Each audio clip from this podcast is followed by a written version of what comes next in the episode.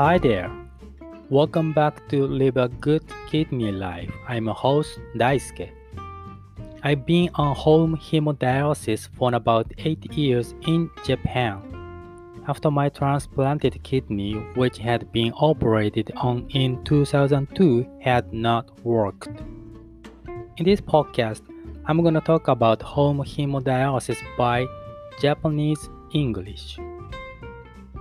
In today's podcast, I'm going to talk about the flow of home hemodialysis for you, and especially I'm going to look at the realistic flow of home hemodialysis. I have talked about the flow of home hemodialysis two times. A quick review of the flow up to the last time before last time. Sterilization work such as hand washing priming, liquid replacement, gauze taking a bath, taking a short break, taking a nap, the rest of the priming, and weighing yourself. Calculating the amount of ultrafiltration. Inputting the amount of ultrafiltration. Checking vital. Self cannulation. And connecting the puncture site and the blood circuit. Today is the continuation, so let's get to it.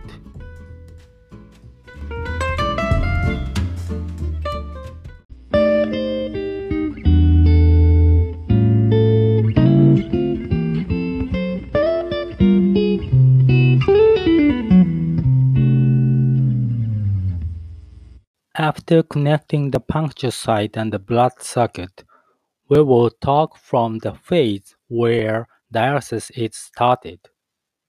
When you press the button of the blood pump and the pump starts to rotate and hemodialysis starts. In center hemodialysis, dialysis patients wait 4 to 5 hours until the end of dialysis during that time, the staff will be checking each patient's condition and vital every hour. On the other hand, home hemodialysis, the patient does everything that the staff does in the facility. So there is work during dialysis, of course. I will enter the numerical value of measuring vitals in a paper-based hemodialysis record table. In addition to vitals, and the blood flow pressure at the venous side at the time of vital measurement, blood flow rate, dialysate temperature, integrated amount of ultrafiltration, and so on in a paper-based hemodialysis record table. I write the progress by myself once an hour, so I put a paper-based hemodialysis record table on the clipboard and put it on the table in the state within easy reach. The sphygmomanometer itself has a long cord extending from the back of the main body of the dialysis machine. For dialysis patients who are on dialysis, the shunt is inconvenient because the needle is stuck in it.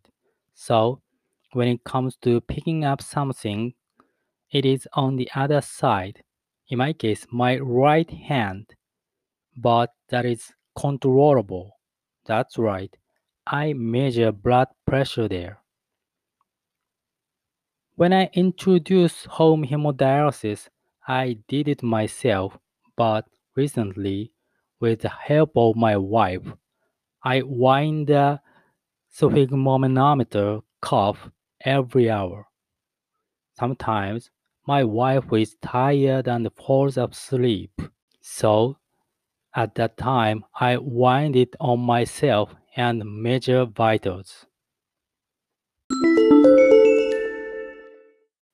Currently, my dialysis time is 3 hours. After 3 hours have passed and dialysis is completed, my buzzer will sound and blood return will begin. Approximately two hundred milliliters of my blood remains in the blood circuit, so I will return it to my body at a slow pace of one hundred milliliters per minute. If you feel uncomfortable, such as when your blood pressure drops in the second half of dialysis, you will feel that your entire body gradually calms down as your 200 milliliters of blood returns to your body. After returning blood, check vital once. At that stage, if your systolic blood pressure is extremely low or you feel uncomfortable, the hospital will instruct you to administer a small amount of saline. However, that opportunity is rare. It doesn't make the condition worse until that stage. I want to avoid the risks as much as possible. If I feel uncomfortable for a long time during dialysis, stop ultrafiltration at that point, or if I continue to feel unwell, I stop dialysis on that day.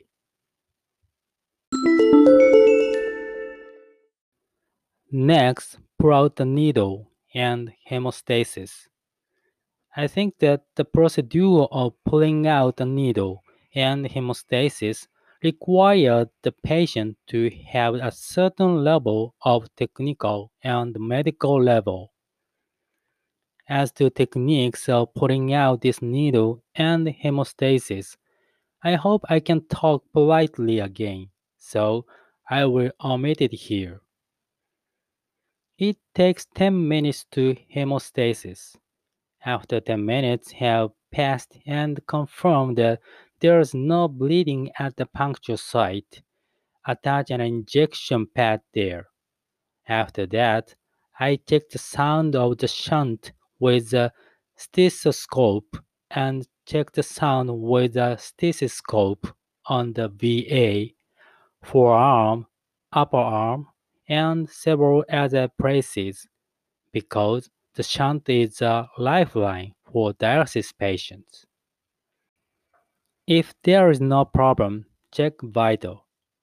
In the case of in-center hemodialysis, if your blood pressure is low or you feel uncomfortable at that point, you just lie down or sit in bed for a few minutes until your condition subsides, don't you?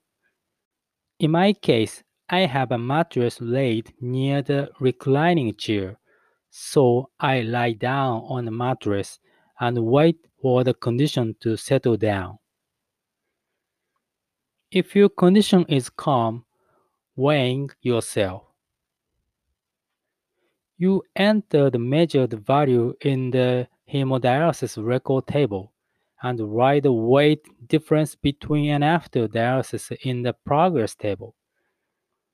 On the day when dialysis is over without any discomfort, I just take a break in the living room.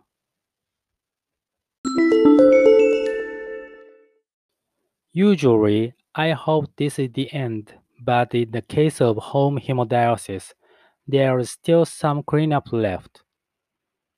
Remove the used dialyzer and blood socket attached to the dialysis machine. Put them together in a small and compact manner, and in my case, wrap them tightly in double and triple with newspaper. Regarding the disposal of waste used in the Home Medical Care Act, there is quite a lot of content to talk about, so I would like to provide an opportunity to talk politely separately. The handling is different depending on the prefecture and the municipality, so I think I'd like to talk about this next time. After cleaning up, finally cleaning the dialysis machine. When it comes to cleaning dialysis machine, just click the button and the machine will clean it for you. Don't forget about the hypochlorous acid and acetate used for cleaning, which is in a bottle on the back of the dialysis machine, which is refilled, so make sure to check it properly. It seemed that some people were surprised at the sound that comes out of the dialysis machine during automatic cleaning. Well, I wonder it might be better to say the sound of the dialysis machine itself. There is content that can be talked about as one topic about the noise emitted from this dialysis machine, so also I will explain it next time. This is the end. You can finally rest your body. You can rest both mentally and physically. I drink warm tea in the living room. You may lie down a little on the mattress you are lying down. Since it's always past one o'clock in the middle of the night, I'd like to go to bed as it is, but I have to wait for a while because my skin is a little weak and it's gotten a rash on the tip. The injection pad that comes with the kit is very sticky to the skin, and I think it's very good to put on the puncture site immediately after pulling out the dialysis needle and stopping bleeding. In that case, if you put it on for a long time, you get a rash on your skin. Therefore, I want to replace it with an injection pad that has as small an adhesive area as possible and has weak adhesiveness. However, even if I think I've stopped bleeding, I sometimes bleed even after a few minutes. After relaxing in the living room for 30 minutes to one hour, I peel off the pad once, make sure there is no bleeding, and replace it with a small non-sticky injection pad. When introducing home hemodialysis, you will be trained at the medical institution. There, you can learn how to operate dialysis machines and the actual techniques. But when you start your hemodialysis life at home, there are many differences. Of course, it is a major premise to comply with the rules taught by medical institutions, but after observing them, it's up to you when it comes to dialysis scheduling itself. Word freedom sounds good, but I don't think we should misunderstand this word. Hidetoshi Nakata, who was the most famous football player in Japan, said, Freedom means that each player has a greater responsibility. This was very impressive to me. I think this is the same for home hemodialysis.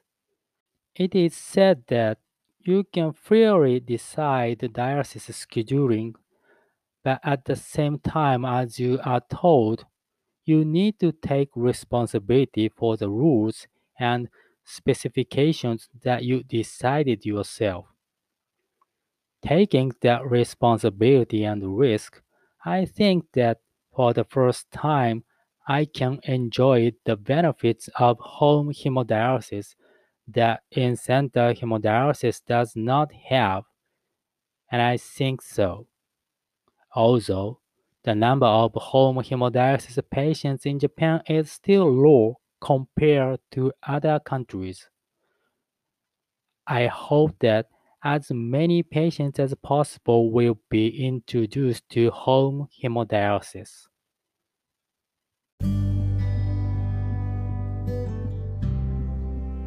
And that's it. I hope you like this podcast. Please subscribe to my channel on podcasts and come back for more useful podcasts to help you with your kidney life. Okay? See you then.